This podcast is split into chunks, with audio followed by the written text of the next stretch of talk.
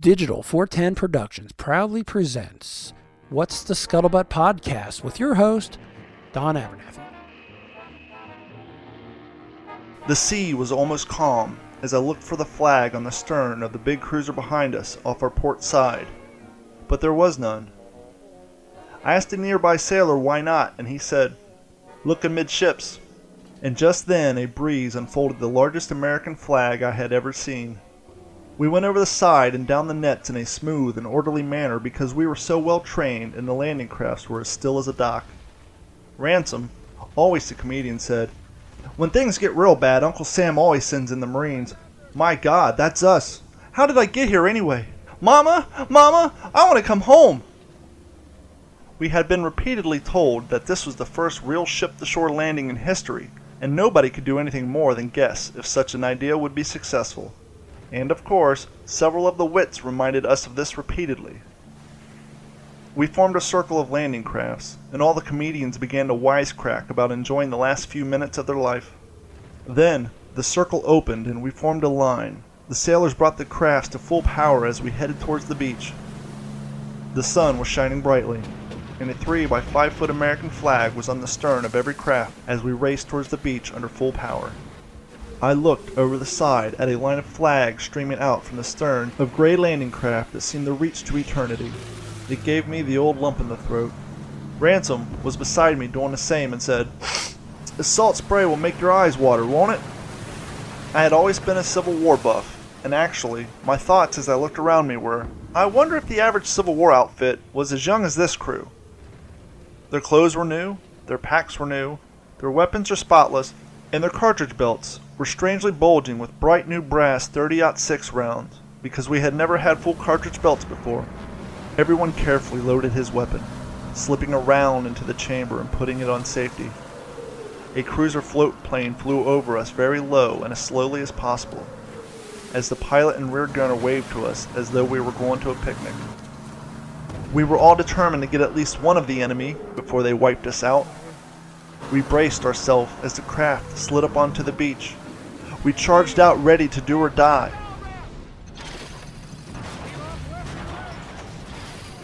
And there was the first wave sitting, laughing at us, opening coconuts.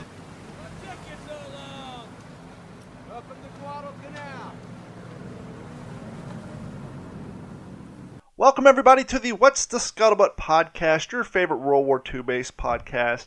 I'm your host, Don Abernathy, and I want to thank each and every one of you for uh, spreading the word about our little podcast. The numbers are growing.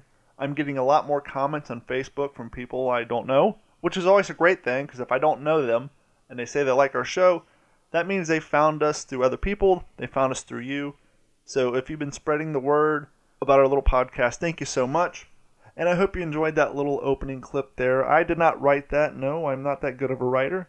I lifted that, if you will, from the book by Sid Phillips called You'll Be Sorry, and I opened the show with that for a very important reason, but we will get to that reason here momentarily. All will reveal itself, ladies and gentlemen. First and foremost, shout out to the SD World War II Living History group on Facebook. That's at SDWW2LHG. They posted a very nice comment on my Facebook page today, and I want to say thank you so much. Here's our comment I've been listening to your podcast at work. Very enjoyable, and you touch on a lot of good stuff. I'll mention you in our World War II Club's newsletter, to which I replied, Fantastic. Thanks for all the kind words. I would love to get a copy of that. Expecting an email. And they wrote back and said, What's your address? Because it is a hard copy, which honestly I think it's kind of cooler. Um, I think it's you know, the idea of having a hard print copy with a little shout out to us is a little more official than an email thread that someone won't read because it'll go to their spam box. So thank you so much to the fine people over at the SDWW2 Living History Group in South Dakota. And thank you for your support and thank you for spreading the word. And it means so much. A lot of you guys are, are telling people about my podcast. Um, this next gentleman who's going to come up here shortly to talk about Guadalcanal he actually became aware of the podcast through uh, one of his friends and fellow living historians. And so it's working. Um, you guys are spreading the word, and I appreciate it so much. I want to hear from you guys too. I'm always looking for contributors. You want to come on the show, share your knowledge, please hit me up. Or if you have any comments, questions, show suggestions, I'm always looking for fresh ideas. email us at info at WTSPWorldWar2.com. That's info at WTSPWWII.com. And I'll read your emails on the show. Um, I'll take your comments, questions. Like I said, if you want to come on the show and share some wisdom, please do. I will book you. Um, we'll set up a phone interview and uh, we'll share your knowledge with uh, our audience. That's what we're trying to do. I don't know everything, I hardly know anything, and I need your help. So um, if you want to come on, share your knowledge, or if you have some veteran friends or you know where I can talk to some World War II vets and you can set up a phone interview, or just give me the information and I'll call and set up, that would be awesome as well. And now let's get the housekeeping out of the way. I know I said that before, but here it goes all the plugs, all the uh, support, all the sponsors. First and foremost, this episode of the What's the Scuttlebutt podcast has been brought to you by our friends at Act Computers. Act Computers has been servicing all Southwest Florida's computer needs since 2004. They specialize in veterinarian clinics, medical clinics, businesses large and small. Doesn't matter if you have three computers and a printer or a server, 12 computers, tablets, laptops, the whole nine. They can help you out with all of it. They can help you out two form authentication for the internet, all your internet based applications, remote desktop, etc., online backups, online antiviruses.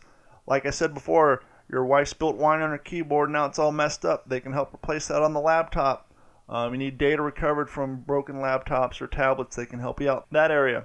Um, if you have the new fancy Nest doorbells or Ring doorbell systems and you don't know how to install it or you don't even want to bother to install it, they can help you out with that. The Google Home systems, pretty much anything. Anything that's tech related, they can help you out. Now, I know what you're saying, Don. I don't live in Southwest Florida. How can I use Act Computers? Well, some of you have. Some of you who do not live in town have called them up and they told Act Computers they heard about them on the What's the Scuttlebutt podcast and they want to try the remote login. And Act will simply send you to their website, act-capecoral.com. Click on the remote login link, and they'll log in your computer with your permission fix your issues. As long as your internet works, they can take care of you even if you don't live in Southwest Florida, and you can support the show that way. Their phone number is 239 283 1120 or go to act-capecoral.com. Now, while you're on the internet and you're getting ready to send that email to info at WTSPWorldWar2.com, go ahead and open up that browser and go to WTSPWorldWar2.com and do two things. One, click on the Amazon link, save that to your favorites, or put a copy on your desktop. Simply click on that link or use that favorites link whenever you shop on Amazon, and Amazon will kick some coins our way to help bring you more content and get us better hardware. Also, on the right hand side, please click on the Patreon link. Please become a patron on our Patreon page. We have three tiers, you know the deal. One's a dollar a month, one's three dollars and fifty cents a month, and the other one's seven dollars and fifty cents a month. If you sign up for the Long Arms Deep Pocket Plan, I will send you a T-shirt, any T-shirt you want, including the new WTSP Lucky Strike shirt that was just released yesterday. You can see it on our Facebook page. Thank you so much for all the love, all the support, and sharing us with your friends. If you're an iTunes user, please uh, subscribe, rate and review us, give us five stars. That'll help out. You can rate and review us on our Facebook page. And for those of you who don't know, we are also on Google, Spotify, Stitcher, anywhere you can find podcasts, you can find us there. And as we said last week, if you want to learn more about the people you hear on the show, simply go to WTSPWorldWar2.com. You will see a link to the show page. And on that webpage, it'll have photos, links to all the pertinent websites. You can get all the information about the person we were talking to there. Thank you so much, and on with the show. And joining us right now, I'm happy to uh, announce uh, this gentleman came to me, and this is always an option for those of you who are listening to the podcast and you think you may have something to contribute. I am constantly looking for people to contribute to our show because, as I've said in the past, I know some stuff, but I don't know everything. And so, if you're listening to my show and you think you could uh, provide some content or you know some stuff about things I may not know, please email us at info at WTSPWorldWar2.com. Or, as this gentleman did, reach out to us via the Facebook Messenger Joining us right now via the phones, Brian Dimitrovich. Brian, how are you doing this afternoon? Fantastic. First off, thank you so much for reaching out to me. Um, the project you have going on, or or more of a passion vacation, if you will, you've made multiple times, is very cool. But I don't want to get into that quite yet. Um, as you know, one of the things we like to do on the show is the first time we have a first time guest, we like to get to know a little bit about you and you just told me what you did for a living, which is very cool. You were definitely the first one on the podcast of this particular uh, career path. What do you do, and how did you get into living history and or um, World War II history in general? So right now I'm in the uh, I'm in the nuclear industry, um, and uh, obviously, um, you know, it's uh, doesn't really relate to to uh, to living history, but uh, my my passion has always been World War II history. My uncle Stephen Dimitrovich is one of the last two living survivors of the Malmedy massacre, and um, most of the men on, on that side of, of my family served in World War II in some capacity. So so I had the privilege to grow up listening to these stories from these guys and and that really is what drove my passion to, to study World War II. And um, as I as I got older, I realized that hey, there's this uh, kind of subsect of of the uh, history genre that, that you know you can actually go and and do you know living histories and interpretations and, and demonstrations. So I've I've been doing I've I've been in World War II living history that that realm of things now uh, for about 13 years and uh, has uh, led us to do a, a lot of interesting things. Um, actually, Parachute Rifle Company, which is a book you can get on Amazon, we were kind of asked to do the uh, the, the modeling and, and, and everything for photos in there and and uh, so you know we've got to you know, travel to a lot of different places and meet a lot of interesting people. So this hobby, you know, provides, uh, you know, people come from all walks of life and, and you get to meet some interesting people and get to do some amazing things. And, you know, in the end, you're keeping the, the memory of these men alive. And, uh, I think in the end, that's, that's kind of, you know, what it's all about. You know, it's interesting because both you and Elizabeth from last week's episode, you both kind of had the same answer to the first question is, well, what I do has nothing to do with living history, but. And part of the reason why I start out that way is because I like to demonstrate to those who listen to the show who aren't living historians, I like to demonstrate the fact that we all do different things for a living. Um, that we're not all from the same cloth, quote unquote, that we're all from different walks of life. Some of us are teachers, some of us are computer guys, some of us are uh, police officers, EMTs, and uh, working in the nuclear field. That this history doesn't just bite a certain demographic of people. It's people of all swaths of life, um, backgrounds, uh, demographics, everything. And that's why I always start off with that question because it, to me it's interesting to find out what we all do. Because not to beat a dead horse, but as we all know, one of the barriers to entry into this hobby is the cost.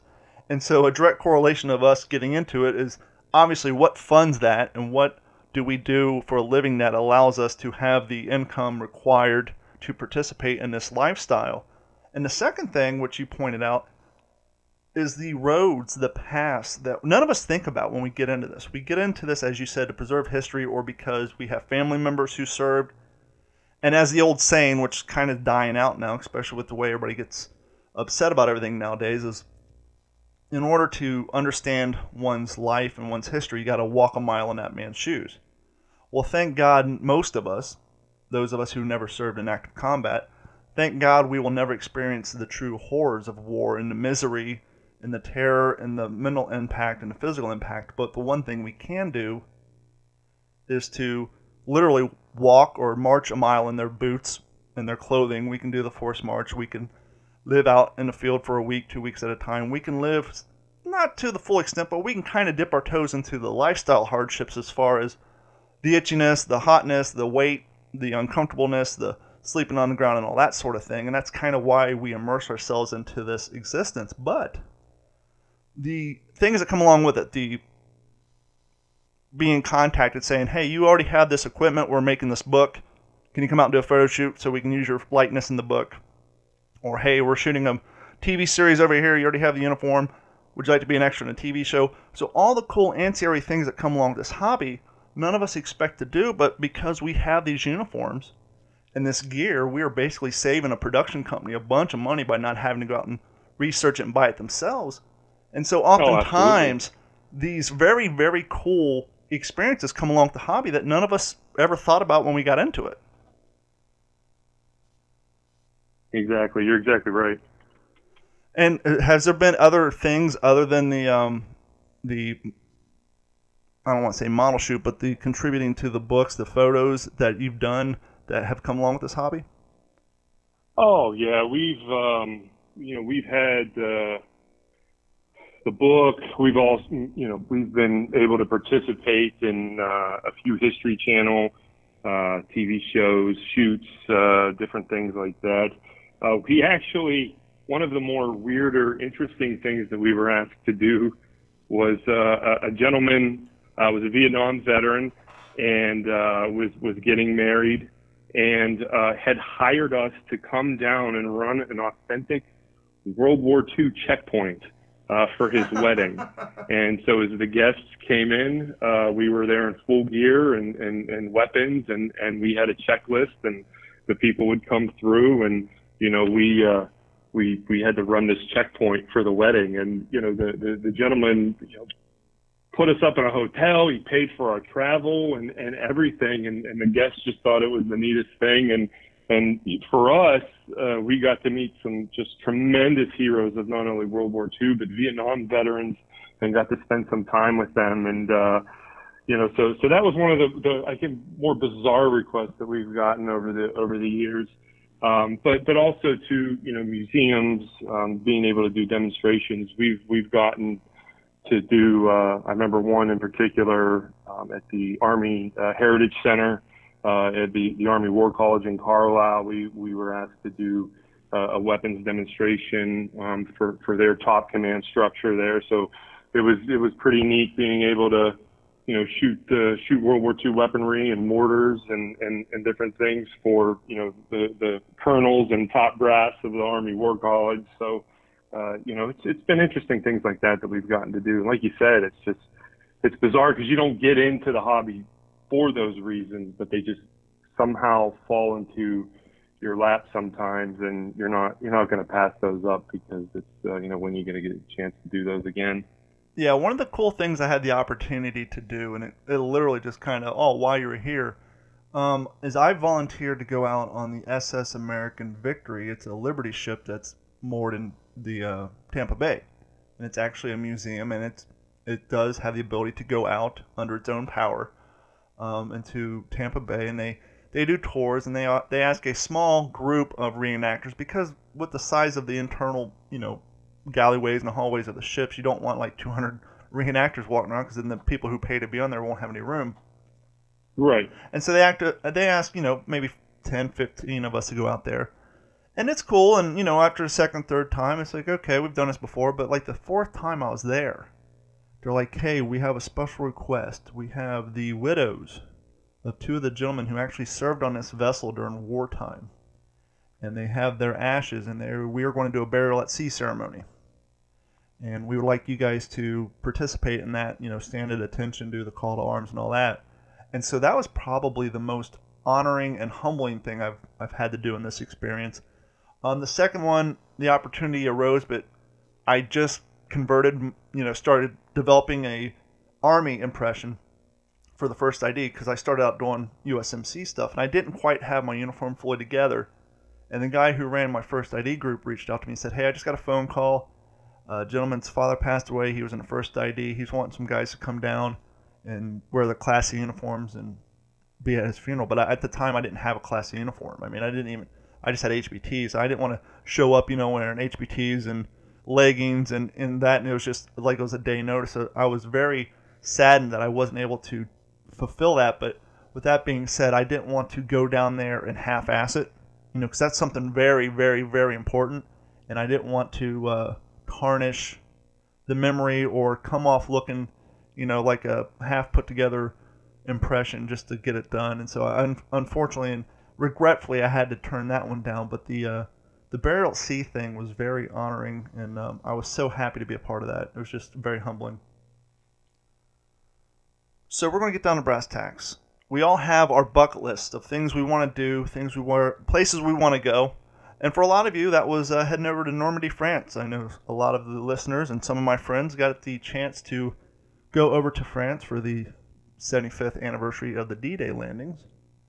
But as many of you know, I am a PTO guy. I can't explain why, but that's where my expertise seems to lie. That's where I do most of my reading. And that's part of the reason why Brian reached out to me because this guy, he uh, does something very cool.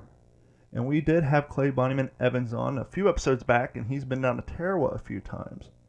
And you've done something very similar, but a different atoll. Tell our audience where you have gone and what you kind of have organized amongst you and some of your fellow living historians over the last couple of years. Well, we've uh, over the past few years, you know, like you said, a lot of people travel to ET to the ETO, and and uh, for for most people in World War II, it's typically where do you want to go, and it's Normandy. Normandy's usually in that top three uh, that people want to do.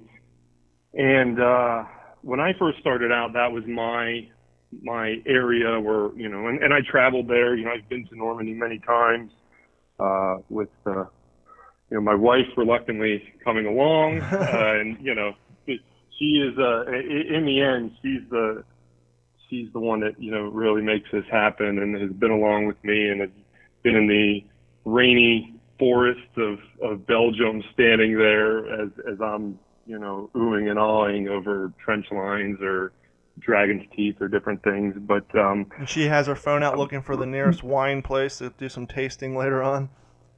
Yeah, and, and that's usually where, where the wives and the girlfriends they, they, they, they usually don't mind the, the European theater mm-hmm. as much because then after you come out of the woods and and uh, and out of the bocage of the you know the hedgerows, you can go to a nice French cafe and have a baguette and, and have a sandwich and enjoy kind of that French Norman countryside and the conventional tourist um, stuff. But uh, the what what really the the battle that in, in you know in my opinion is is probably one of the most important battles that, that America fought in. Uh, in my opinion, is the most important battle that we fought in, in the Pacific War, and probably one of the most important battles of World War II was the Battle of Guadalcanal. And um, I, I turned my attention really to how can I get to this island and how can I go walk this battlefield um, because obviously it's not um, as, as easy to get to as, as, as Normandy, but definitely doable. And, and uh, in 2015, it was the first time that I went there and, and spent about three weeks uh, on the island. And um, and then as my friends and fellow living historians said, "Hey, we want to do this too," and I, I knew enough to be dangerous uh, in terms of that, and organized a trip just recently here in uh, April May timeframe, and uh, took a group of uh, guys there uh, uh, to to do it again. And uh, so we uh, traveled to, to the Solomon Islands, which is the Solomon Islands is the country, uh, and and then Guadalcanal is a province of that country, which houses the capital of Honiara, uh, which Honiara is a direct result after World War II because they essentially made that the capital because of all the infrastructure that the Americans had left there uh, after the battle. Sure. So that is uh, that that has been kind of my my uh, my passion uh, of the Pacific War is, is, is traveling to the island of not only the island of Guadalcanal but also of Tulagi and uh, the the small islands of Gavutu and Tanambogo, uh, which uh, the Paramarines uh, faced fierce attacks by, by, the Japanese early in the campaign. Well, one of the things you kind of pointed out. Um you can probably call just about any travel agency, and there's some sort of mem- remembering World War II or you know following the Band of Brothers. There's some sort of tourist package that's easily obtainable. It's already been organized. There's tours put together, and it's you know it's doable if you got you know as long as the finances are there. It's relatively easy and and to do if you got the vacation time and all that. But to fly down to the South Pacific, that's something you kind of kind of got to organize a little bit more, at least earlier back when he first started back in 2015. I'm sure maybe now with the popularization of HBO's The Pacific, it may be a little easier, but not too much. But that's something you kind of got to do old school and kind of plan out for yourself, right?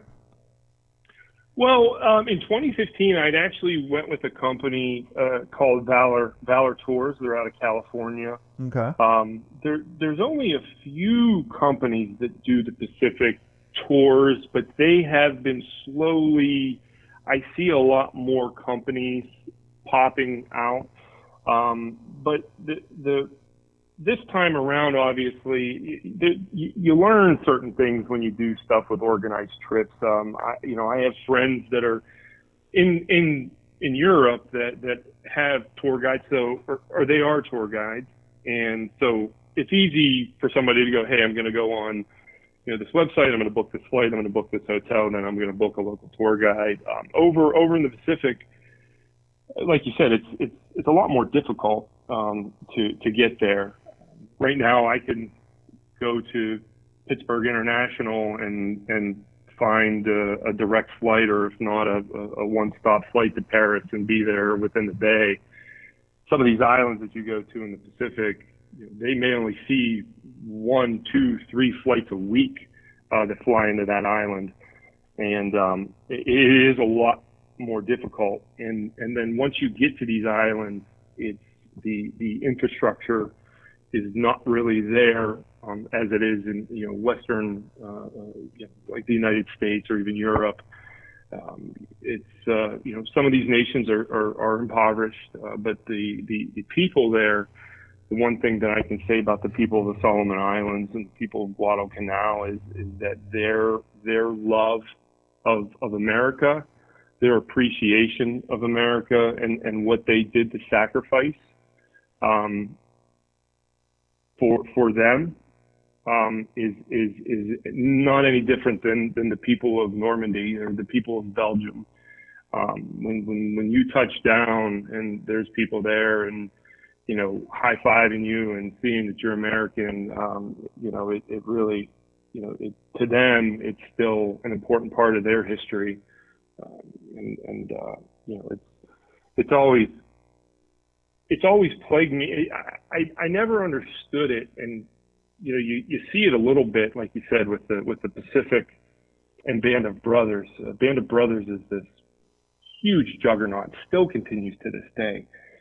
Um, when the Pacific came out, people in the living history community, you know, everybody sat there and went, "Oh, no, everybody's going to do Marine now," and that was in 2010, and and and really the PTO never really took off quite as much as the airborne section of, of the hobby did.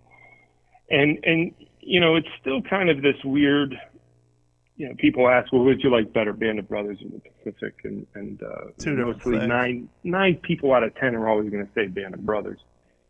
And, um, you know, I, I think the, the Band of Brothers, or excuse me, the, the, the battle in, in Europe the, the, the fight for Europe has always had this romanticized view around it, mm-hmm. where uh, you know you have these images of people rolling into these you know villages, and and the the, the people are coming out, the women are kissing the, sh- the the soldiers, and champagne and bread, and the liberation, and and uh, but in the Pacific, it's it's different because you're and a lot of people always say, well, hey, you know, the, the, you know, there was an airfield. The Japanese, the, the, the typical transition phase of this island hopping island hopping campaign was okay. The Japanese built an airfield there. We need to take this airfield, send the Marine Corps, send the Army, and and we need to retake this airfield back from the Japanese. But what a lot of people don't understand is, is in the Solomon Islands, and I've met some of these people that were children there during the battle, and they felt as if the Americans were liberating them as well.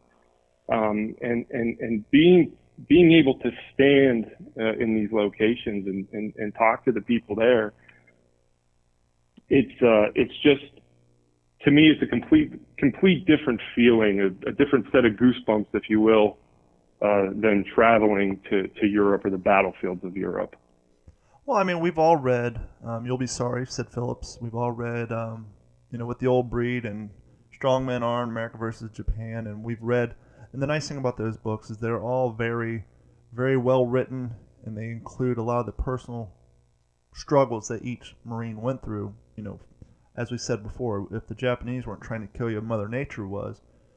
But when you're reading that from the comfort of your air conditioned living room, or your garden tub while you're kicking back, relaxing after a hot day of work, you can only experience so much.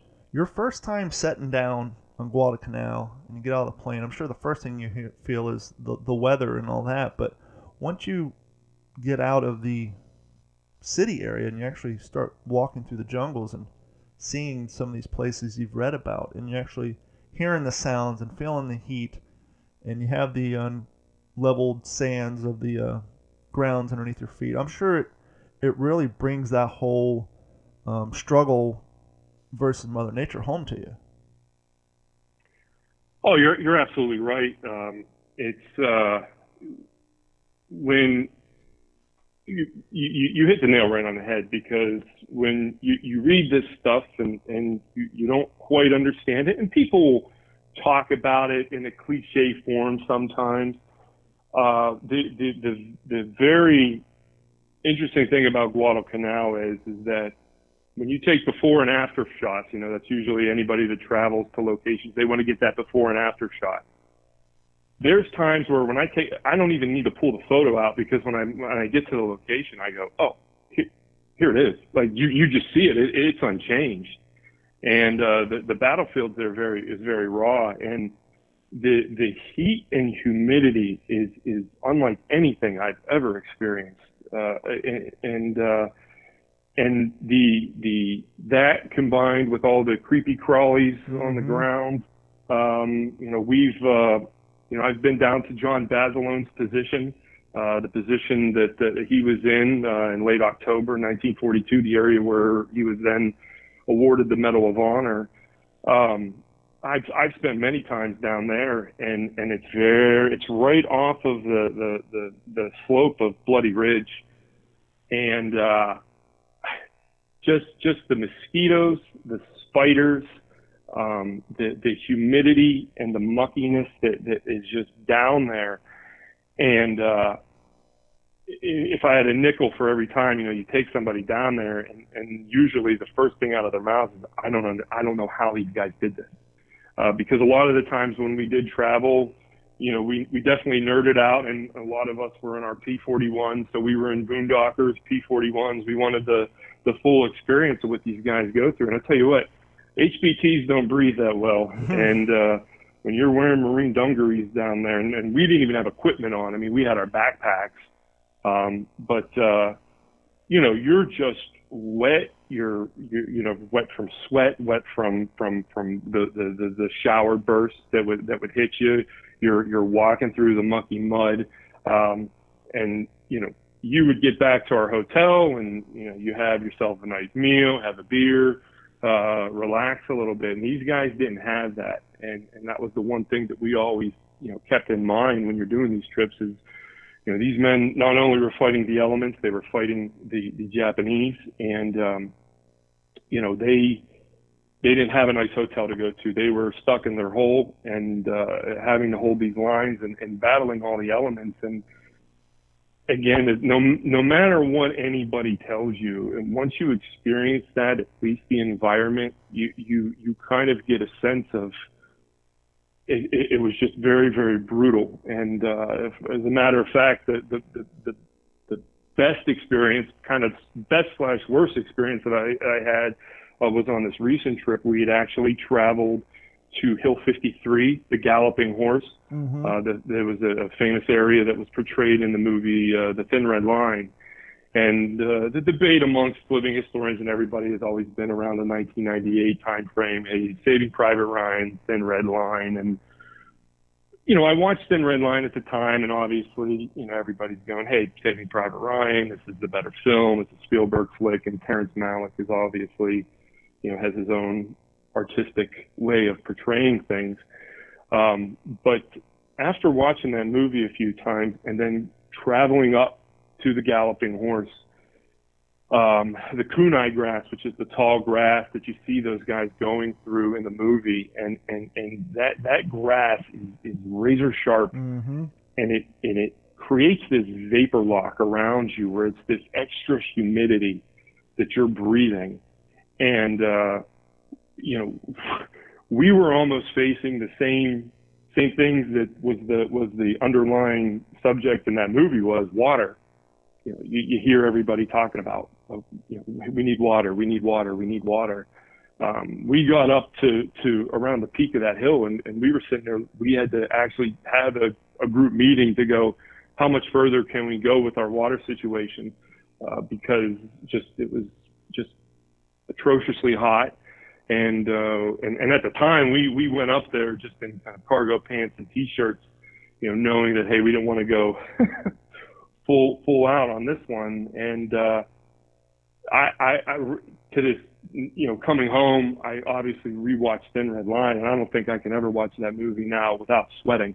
Yeah. Uh, just to me, I could be in an air conditioned room, and I, I think I would start sweating seeing those guys, and and uh, and that and that that definitely played a factor in a lot of this because you know during that battle and and, and seeing these guys and you you, you see it uh, in in the Pacific, you see it in a lot of Pacific led movies where, I mean, we weren't even in a battle. We we didn't have to worry about any of that. It was just we were fighting the environment and just that it just drains you uh, of, of of all of, of your energy and and all we had to do is get up to a ridge and really enjoy it and, and take photographs and really remember the men who fought there. We weren't fighting a, a hidden Japanese uh, enemy. I mean, it's it's it, it really brings a lot of things into perspective uh, when you travel to places like that, just like you said. Well, and as you said earlier, because those islands are still very underdeveloped, um, the items that the locals don't consider to have any value, intrinsic value to them, they're still out there.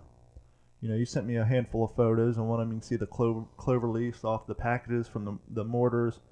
Um, you know, there's remnants here and there, but because it's so underdeveloped, you could probably look around just about anywhere and find something. Just about anywhere you look. Oh, and it's absolutely. And anything that can stand the weather and the heat and humidity for the last 74, 70, actually no, 76, 77 years because we started before D-Day. Um, and, right. and something that the locals don't think has a currency value to it, it it's probably still there. Oh, absolutely. You you you couldn't uh, you can't walk anywhere without seeing a remnants of that battle, uh, whether it be as large as a Stuart tank, uh, still still you know hanging out in the jungle, or, or wrecked planes, um, down to you know bullet casings, um, still live ordnance. Um, you know, and and and to me that that type of traveling is is very much more rewarding because uh, I'll give you an example. Um, we traveled to what was dubbed Coffin Corner. And during that October action, where, where John Basilone was awarded the Medal of Honor, um, they had a, a, an Army unit actually come down um, off to, to uh, the 7th Marines left flank to help support that attack. And um, they they had a couple 37 millimeter anti-tank guns, and um, they they uh, once it was done, the battle was over you know somebody made the the, the the comments, hey, if you were a coffin maker, you would make a fortune, and and um, so it was dubbed the Battle of Coffin Corner, and and and that in in even in Guadalcanal, that's considered an off the beaten path type type of uh, area, and uh, by using uh, some after action reports, uh, satellite, uh, you know, Google Image Earth, and some GPS uh, we were able actually, and it was it was one of the coolest things that I had been a part of. We were hitting with metal detectors the pigtails uh, that is used to hold the barbed wire, and we were finding the pigtails about every five to seven feet, and then we were actually finding the barbed wire still in the ground. So we were able to actually pull the pigtails up, reset them in the ground, and then pull the barbed wire up and hang it on the pigtails and we were actually reforming the position that the Army had in October of 1942 that it, you know, that had really hadn't been touched in 70 plus years. Yeah, and uh, the, uh, the, those are kind of those, you know, moments that you have that you're going, wow. Because again, you go to you go to Normandy, you go to some of these places, you go to you know Pointe du Hoc. It's you walk there. There's a visitor center. There's a there's some restrooms. There's a a path, a side, you know, concrete path to walk on, and it's kind of this Disney-fied uh, uh, area of the battlefield. But when you go to Guadalcanal, uh, or, or a lot of these places in the South Pacific, uh, there are still things that are undiscovered, um, and uh, you know a lot of people really don't know unless you go there and you start uh, you know digging around, and uh, you you can be part of some really really neat discoveries, and uh, uh, by by doing that. Well, I'm looking at one of the photos you sent me, and it's it's just that. It, for those listening at home, you're trying to imagine what this pigtail looks like the very bottom of it, for those of you who've ever had dogs back in the day when it was more acceptable to have a dog on a lead outside for exercise, and you'd screw screw that item into the ground, that that ring. The bottom of these things had that corkscrew at the end, but then it's basically a straight vertical rod. It's about what four feet tall, three and a half. And then, yeah, about. And then at some point, someone heated it up and curled it around a post and put four rings in it to run, to basically built-in eyelets so you don't have to worry about you know something breaking off. And and once again, when it came to the military, particularly in 1944, 1942, and 39, it's they went by the KISS doctrine, keep it simple. So instead of having a rod with a bunch of add-ons, they just basically heat it up, would bend a loop into it, and so it's got four loops. And yeah, you would just plant them and twist them right into the ground, and I'm sure you could acquire, do that with just a um, the pigtail and the a rod to use as a, a, a turning device, and wham, that's less tools you need. So all you need is a, a rod, your barbed wire, your wire cutters, and a stack of these pigtails, and you got yourself a perimeter line set up. Absolutely. And because of the material they've used, that probably was cast iron, I'd assume.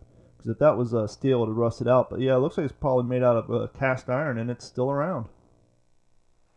Oh yeah, and, and you know some of those have uh, you know made it back to the states. I was going to ask you uh, about you know, that. We've we've uh, taken them and soaked them in uh, uh, citric acid. Uh, a, a friend of mine came up with with this idea of the citric acid bath, and and what it does is, is it's a light rust, uh, rust remover.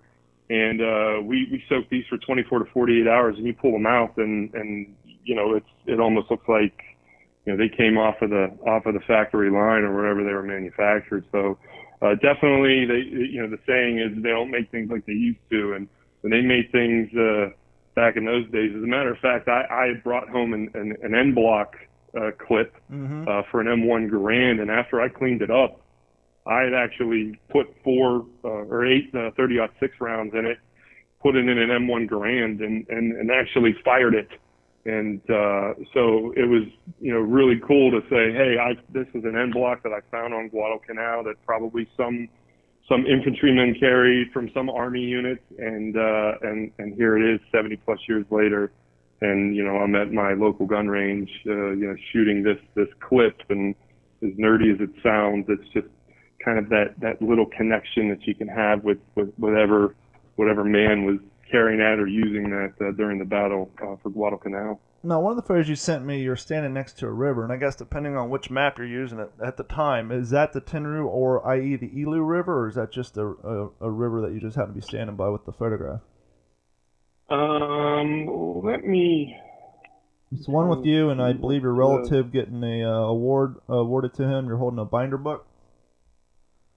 Oh yes, uh, so that is actually uh, that's the Alligator Creek. Mm-hmm. Um, I'm holding a photo of Al Schmid, which what we predict, estimate where Al Schmid's position was uh, on Alligator Creek. Uh, this was, you know, also made famous uh, uh recently by HBO's The Pacific. They show this at the at the end of episode one, um, which I will commend the uh, the HBO producers because um, the first time that I stepped foot on Alligator Creek, it was like I was walking onto the to the set of the TV series. Uh, they got that down to a T, um, and uh, this was uh, actually kind of transitions into how I got in touch with you earlier because this was the site where uh, Sir Jacob Vouza, the famous Solomon Islander, mm-hmm. uh, had actually made it back to these marine lines and and the, and the, the Marines uh, were set up along this uh, this river here, and uh, Colonel uh, Ichiki and his forces were were coming to recapture the airfield, and uh, they ran into a, a heavily armed uh, Marine force full of uh, heavy 1917 water-cooled machine guns and 37 millimeter anti-tank guns, and it did not end well for them. But this you know, Al Schmid, who was he was blinded during this attack, and uh, you know, just was is gone on to, um, you know, just Marine Corps lore. It was it was a was a was a uh, complete uh, hero. Um, you know, during this battle, and uh, as a matter of fact, I believe after the war in around 1945, 1946, they did a movie on him uh, called Pride of the Marines, and uh, which I highly recommend uh, to the listeners to watch. It's an older movie, but uh, it, it really takes the context of, of not only the battle for Guadalcanal, but but the psychological aspect that these men dealt with uh, coming home from the war Oh, and, yes. and trying to assimilate back into culture. So they were trying to address this back in those days, which really wasn't as commonplace as it is, as it is today. Um, so, so for it was pretty groundbreaking at the time um, to, to focus on that. Well, and they covered it briefly, you know, a scene or two in the Pacific where you know you hear EB struggling in his bed and his dad kind of shakes his head as he walks away, or more in depth is when uh, Leckie's looking out the window down to his neighbor's house and she, he sees her going away on another date. And he turns around and he jumps, and his mom's standing behind him. He's like, "Wow, you sneak up like a Jap. Are you a Jap?" You know, just the the constant being on guard from living in those conditions um, is definitely you know heart wrenching. But speaking of heart, I'm looking at these photos again, and it heartwarming on the other hand to see that they did in fact erect a monument to Mr. Vouza as he's so gallantly standing at the top in his indigenous um, garb, carrying what's probably a blade or a knife, but. It's very cool that Oh, you know. I know he went off. to- rock star there. I was gonna say I He know he went off to have a political career, but it's it's super. It's just so nice to see that uh, they did in fact raise a monument to him. Um, where is that monument located?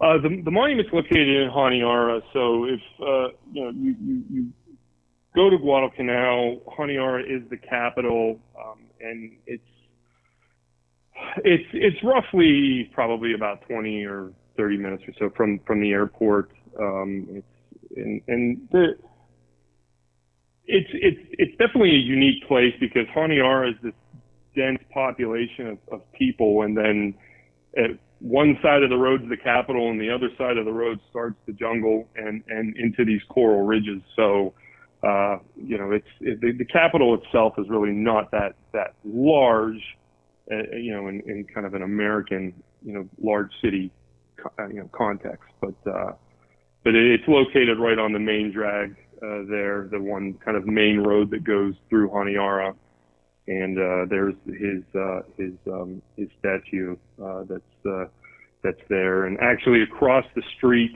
uh, is a few memorials to the to the Canberra uh, and some of the ships that were lost during the Battle of Savo Island. Uh, so right in there, they kind of put those those monuments around some of the some of the government buildings there. Now, the airport you flew into is that reside in what once was Henderson Field, or is that a completely different location? That actually, so so right now when you go there, it, they still refer to it as, as Henderson Airport. Uh, Nice. And, uh, so that is one of the the cool things that you know I tell guys when they go there. You know, I when one, as soon as we touched down, I looked over at a friend of mine and I said, "You just landed on the most famous airstrip uh, of, of World War II."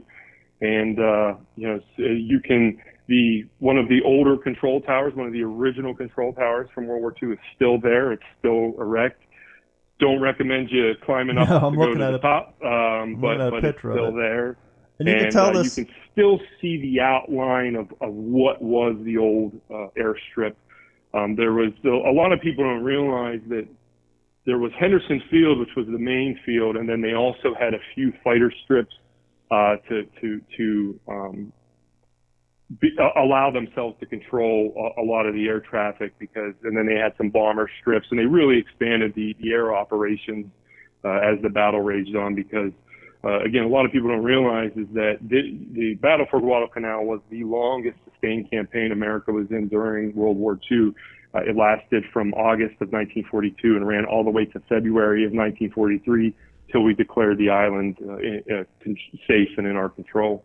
Yeah, I was going to say, uh, looking at the photo of the air tower, you can tell this isn't an American uh, photo, and you can tell that their government's not ran by lawyers or insurance companies because there's not even so much of a warning rope preventing you from going up to the stairs. Mm-hmm. What would be your death? Because the what's remaining of the wooden floor is probably about as strong as some uh, balsa wood, and it's just it's just there. They're going to assume you're not going to be dumb enough to climb up there. There's no chains. There's no no uh, yeah. fence around it. It's just sitting there. the uh, the safety. Uh, you know, you I, I I've been hearing rumors of of uh, you know that they, they want to the lawyers at B, they want to put a kind of a tram car that goes through the Pointe du Hoc area in Normandy, and yeah. you know they rope things off, obviously. But when you when you go to the Pacific, it's kind of uh, uh, you know the the the survival of the fittest, and they assume that you're not going to be dumb enough and and uh, to to do these things, and uh, well, you know, uh, so, you, so you definitely come across some things that are like,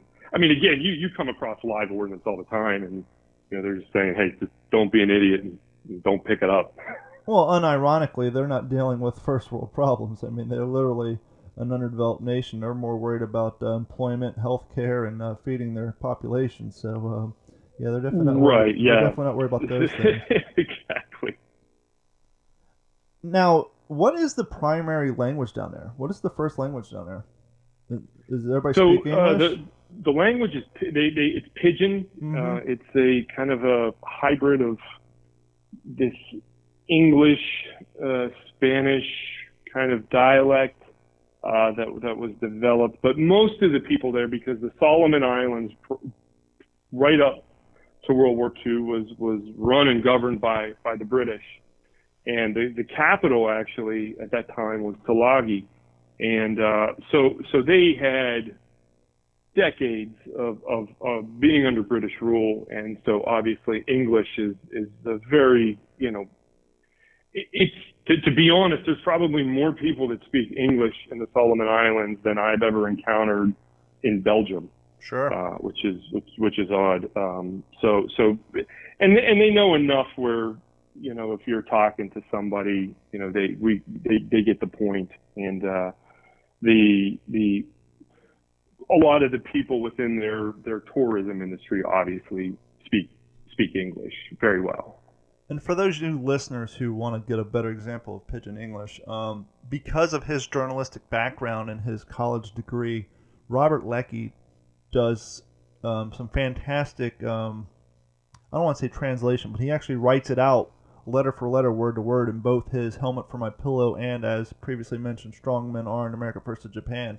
When he talks about Vouza and the other um, you know indigenous people, and he's quoting them. He does it in pidgin English, and so you can actually read it and, and fumble through it. And if you heard the episode where I was talking about Vouza and I said me Vouza me, that wasn't me you know tripping over my monologue I wrote. That actually came from an excerpt of um, Robert Leckie's book, and that's how it was written. You know, I do a very poor impression of that, but when I was reading that and doing that recording, that wasn't me um, stumbling over the writing of that monologue. That was how it was written in the book, and that was my poor attempt of trying to recreate that language and that uh, voice that he used when they found him um, so wounded from the Japanese and the horrible things they did to him. Looking at these photos, and you're talking about it earlier with the um, the underdevelopment, which is a good thing as far as history side. I don't know if it's a good thing if you live down there, but um, but you're talking about you know you can see tanks and I see there's some anti-aircraft fortifications that are still remnant. But being the Americans we are and what we consider paradise and our idea of dream vacations, I'm sure walking around Europe and seeing some of what remains of the damage, it's it affects your heart and your your mind and you can visualize it. But is there something about being in such a beautiful landscape, such as Guadalcanal, where you're looking at this crystal blue water? You're looking at these beautiful birds, this beautiful vegetation, and then you turn around and you see the stark, rusted out hunk of iron from 76 years ago that's still sitting there. And since you've been to both locations, do you find that it's more impactful because of the type of environment and the beauty that comes from that tropical um, ge- ge- uh, ge- geogra- geography that makes it more impactful to see and to uh, think about the damage caused from the war?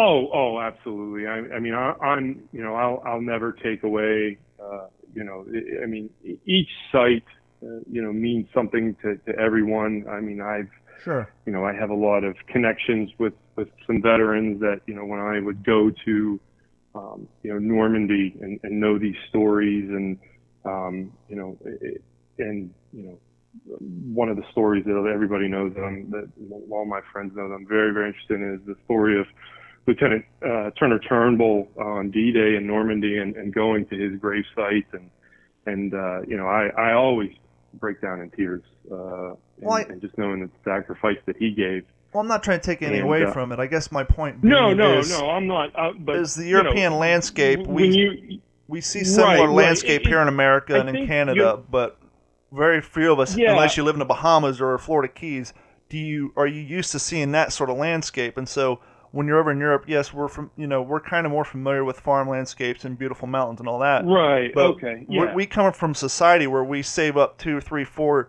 years worth of tax returns and bonuses so we can go to Fiji and the Bahamas and places where we consider a true paradise. And because of the um, complete difference from what we're used to seeing every day versus that, to once again, you know, yes, the architecture is a little different, but when it comes to the farmland and the mountains like that, you know, we can kind of see similar things here. But down there, I mean, there's very few places on earth that look like that. it is. It's it's it's such a unique place. You know, I've I've been fortunate to you know to to be at certain places. You know, I've, I've been to Hawaii and um, you know different you know Florida. Obviously, you go to these tropical locations, and after a while, they all you know it's hey, it's a beach, it's a beautiful sunset and sand and everything. But but like you said, when you go there and you see this, you know, it, it, it takes on a different meaning because you can only imagine with, with, with an 18 year old or, or even, uh, for instance, uh, one of the youngest Marines, uh, Paul Heller, uh, who was, was killed, uh, on the battle, uh, during the Battle of Guadalcanal. He was 15 years old when he was, he was killed there. And you can only imagine, you know, some farm boy from Iowa or, you know, a coal miner from Pennsylvania, uh, you know, showing up to, to and seeing this tropical paradise and then turning into what the Japanese sub the island of death. Um, it, it's it is it, it's just I I've been to other islands. I've I've been to Iwo Jima. I've been to Saipan and Guam and Tinian and Peleliu, and there's to me there's nothing that quite looks like Guadalcanal and has the feeling of that island and and uh, and you know you go there and it's just it's very you're you're in another world is is, is really the, the one way that I can describe it. It's uh and and to stand at some of these locations is and see kind of this beauty but then you have to bring yourself back in and go oh my god this is such a beautiful spot. And then you look down and you go well I'm also standing in a, a mortar position that you know some some 18 year old marine or, or army infantryman was using to, to to to defend his life and his buddies and and firing a mortar and radio. And and it just kind of brings you back into this like how could you how could you have a war in such a you know beautiful place?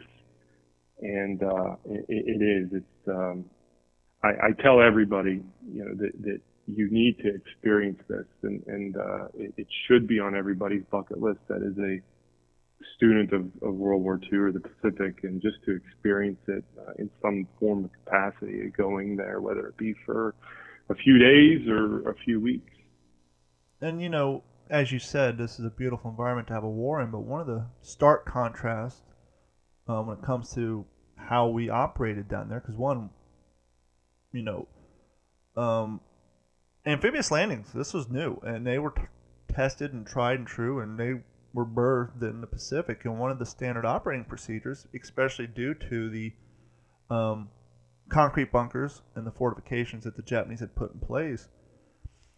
Yeah, it was common practice to do bombing runs and to shell before landing, but down there they shelled for days, weeks, weeks, and weeks prior to the landing. And so not only were we going down there dropping some bombs, but we were literally decimating this landscape for days on end, trying to break these bunkers, to clear a landing, to do as much damage as possible to preserve human life before we even stepped foot on the beaches. And so Yeah, not only were we down there with flamethrowers and rifles, mortars, and howitzers, but we bombed the living holy hell out of these beaches before we even loaded up one landing craft. Well, that that's definitely the case for for for a lot of the islands, but for for Guadalcanal, there was really no there was really no infrastructure that the Japanese yeah. were were initially putting that in. They had they had a few, but it's not to the to the point of say Iwo Jima. Yeah. I mean, when when when we get Iwo Jima and Okinawa, I mean, we're we're hitting those islands with the righteous hammer of God. I, I mean, you're talking about operations that are that are larger than Overlord. Mm-hmm. The the the thing with Guadalcanal is is this is our first amphibious landing since 1898, and and uh, everything is in question. Uh, that that and, and and from start to finish, I mean you you. I mean, th- this is one of the only, if if not the only battle where Roosevelt, Congress, the War Department, they are drafting up plans going, what if we lose the 1st Marine Division? What if we lose our Navy?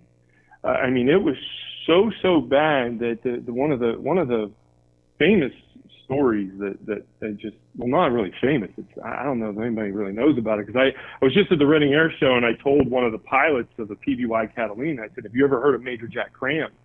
And he said, well, no. And, and, and, and, and I always this is a story that I, I always use to say how dire it was on Guadalcanal. And the the torpedo bombers were were in, on on October 14, 1942. The Japanese sent two battleships uh, through Iron Bottom Sound, and for two hours they go unopposed and fire over a thousand 14-inch shells at Henderson Field and the surrounding areas. And any Marine that lives through that, or any you know, mechanic uh, naval, you know, uh, construction person, anything. They they always called it the bombardment. Um, and uh, so Major Jack Cram was was was a personal pilot to, to, to General Geiger, and, and and he was at Espiritu Santo, and he would he would fly this PBY Catalina there, and then he would load up anything he could, ammunition, medicine, uh, uh, letters. And on one of these trips, he said, "Hey, we need torpedoes. Throw them up on the wings of my PBY." And so they strap these these torpedoes to a PBY and they fly it back to, to, to Guadalcanal. Well, he lands after this bombardment has happened and he said, Hey guys, I brought these torpedoes back for you. And they said, Well, that's fine and dandy, but we have no planes to, to drop them. And uh, so so so Cram's standing there going, Okay, well, so so one of the mechanics goes, Well, I think I can rig up this PBY with a mechanical release to for this PBY to drop the torpedoes. And so Cram goes, okay, well, you know, well, let's get one of the pilots. And they said, well, yeah, we don't really have any because we gave them all rifles and they're on the front lines with the 7th Marines right now. So we were putting pilots on the front lines. And uh, so they said, you got to fly it. And, and so he goes, well, I've never done a torpedo bombing run in my life. And the one guy goes, well, my brother is one. I'll tell you all, he's told me, get in the Jeep when we drive to the airfield. So this guy got a 10 minute crash course in the Jeep going to the airfield and, uh, they get there and, and, and he takes the, you know, off with the PBY and, you know, the operational speed of the PBY Catalina was about 160 miles an hour. He got this thing going at 270. He's got Japanese fighters attacking him and he's able to drop one of these torpedoes and, and strike a Japanese transport and, and, and sink it. And, uh, and he lands with over 100 plus holes in the plane and, wow you know, is awarded the, the Navy Cross uh, for his actions. But, uh, you know, that's kind of how Guadalcanal, I always say that kind of sums it up where we were putting our, our pilots on the front line with rifles and we were using PBYs uh, as, as, as bombers. Uh, I said it, it was just, everything was in the question. It was, it was every man had a job to do and, and, and, and then some. And, uh, and, and, and for for a while no reinforcements. Uh, you know, the, the Navy had, had, had kind of left uh, due to the circumstances after the Battle of Savo Island and George and, um, Elliott being sunk. You know, these Marines had to, you know, as they dubbed it, Operation Shoestring, because they felt that they were on the end of the shoestring. And I mean, this this battle could have teetered, you know, one way or the other. And and the Japanese night after night were reinforcing themselves and. uh and, and these Marines just had to dig in and and and uh, and, and hold that airfield and, and hope and pray and, and, and fight like Marines do. And not only And, were uh, to- not only were these pilots out there using rifles, but at the time prior to the Army coming as reinforcements, these guys were using 1903 bolt action Springfields. The M1 Garand hadn't even set foot on the island, and even after the Army came, the Marines weren't issued them until they went back to Australia. And so I mean, Absolutely, they these were guys they were- were using World War One equipment. Mhm. Uh, a lot of them were, were using World War One web gear and uh, 1903 rifles, and yeah, they, they didn't have Garands, and um, you know the the one thing that they did have and they knew how to use was was heavy and light machine guns and and anti-tank guns with uh, canister shot, and that was something that the Japanese uh, had never uh, really encountered is that massing of firepower and. Uh, you know these these uh, these men of the First Marine Division, uh, a lot of them never been in combat, and and and what some of them were able to do was was miraculous, and it's just and, and I'm not taking away from you know any of the other campaigns, absolutely but not. I mean there's you know and a lot of people say this there was never any doubt that we were going to take Iwo Jima. There was never any doubt that we were going to take Okinawa it was just going to be what was the cost. And I Mhm. think Guadalcanal being that first stepping stone, uh, where a lot of things were in question, and what these Marines were asked to do in that type of environment uh, is, uh, you know, again, you go there and you and you walk these these jungles and just get it to go. I'm, you know, thank thank God that I I don't have to experience what these men went through but but being able to experience just an ounce of the environment and and what they may have felt like uh, it just it just opens up this this whole new appreciation of, for actually what these men uh, had gone through. Brian, I want to thank you for your time and uh, thank you for sharing your story about your uh, multiple trips to Guadalcanal. Is there any living history groups you want to plug or any information you want to get out there to anybody who's listening who uh, may be in the uh, Pennsylvania area or up in the Midwest or um, anybody who's concerned planning a vacation or a trip such as the one you have undertaken a few times now? Yeah, um, you know, my the unit that I belong to is G Company 507th. That's our our main unit. We represent the 82nd Airborne, but uh, over the recent years, you know, we've also had little side impressions of. Uh, we also do the First Marine Division as well as. Uh, I I have one of uh, the only uh, 4.2 chemical mortars uh, in the United States, um, and so we also represent the 87th Chemical Mortar Battalion.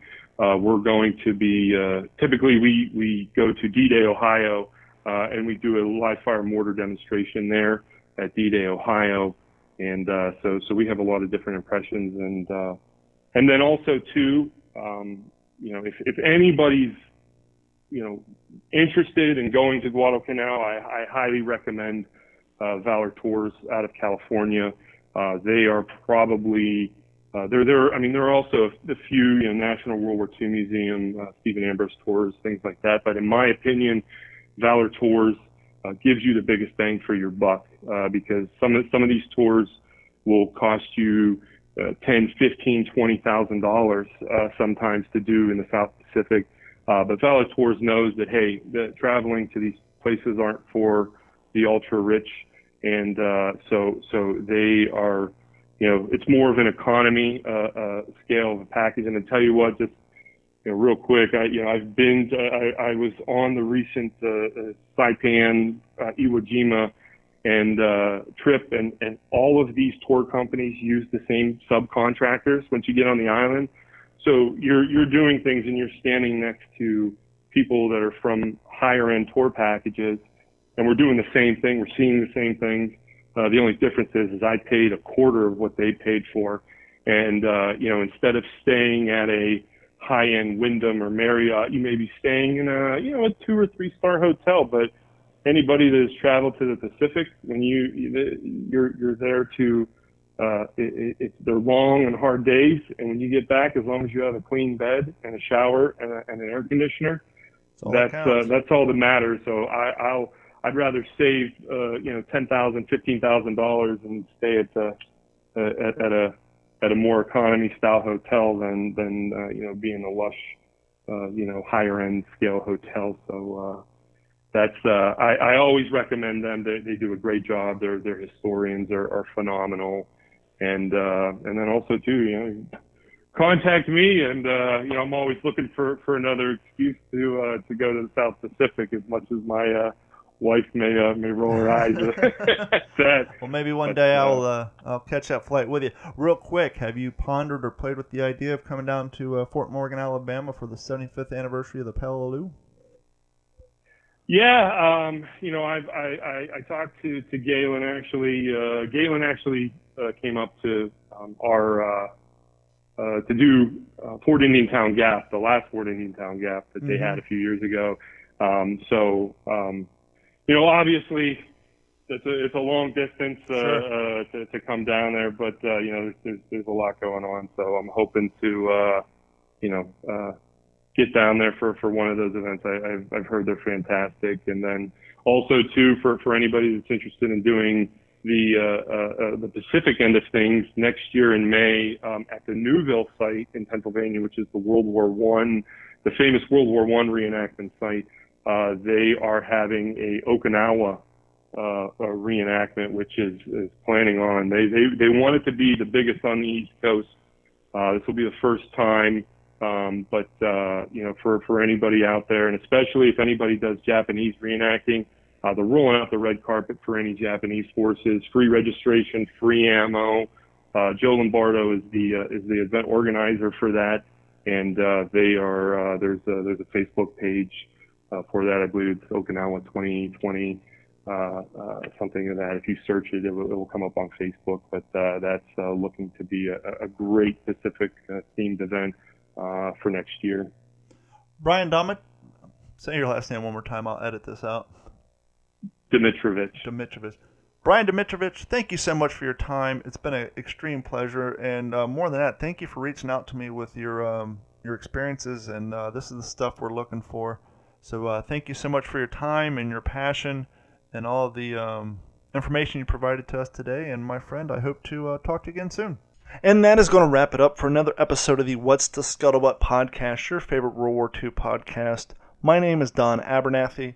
Apparently, I don't promote myself enough because I've had one or two people reach out to me and have a conversation with me and then ask me my name because apparently I don't say it enough on the show. So I'm your host, Don Abernathy. Thank you for joining us for the last year and six months now. Wow, 2019 is halfway over. I just turned 41. The show's getting older. People are in the background, but that's all right. The show's over with anyhow. Real quick, sticker giveaway. Fresh in the mail today. The new What's the Scuttlebutt podcast Lucky Strike logo, kinda. They're a little different. Keep me from getting sued. But if you like the classic vintage Lucky Strikes white cigarette pack, you'll like these stickers. And we also have t shirts available. I'm not giving the t shirts away yet. But if you want a sticker, just like always, email us info at WTSPWorldWar2.com. That's WTSPWWII.com. Send me your name, your address, and that's it. Limited quantity while supplies last. Say, hey, Don, send me a sticker. Give me your name, your address. I will throw a sticker in the mail. You can display it proudly and hopefully send me a photo so we can share it with our community on Facebook and Instagram. Go to WTSPWorldWar2.com. Please help us by uh, supporting us on Patreon or do the Amazon link thing. Buy a shirt, but get your free sticker. Info at WTSPWorldWar2.com. Name, address, that's it. I will send you a sticker in the mail. Thank you so much. And, uh, ooh, tune in for the next episode let you a little preview. How many of you knew that during the war, the Army decided they need to make a battalion made up strictly of John Deere employees? I didn't either. They were called the John Deere Battalion. We have an archivist coming from the John Deere Company on next week's, not next week's episode, because of the holidays coming up, but the next episode coming up, we will have the John Deere archivist talking about the John Deere Battalion on the next episode. Thank you so much. Enjoy your holiday. We'll see you again.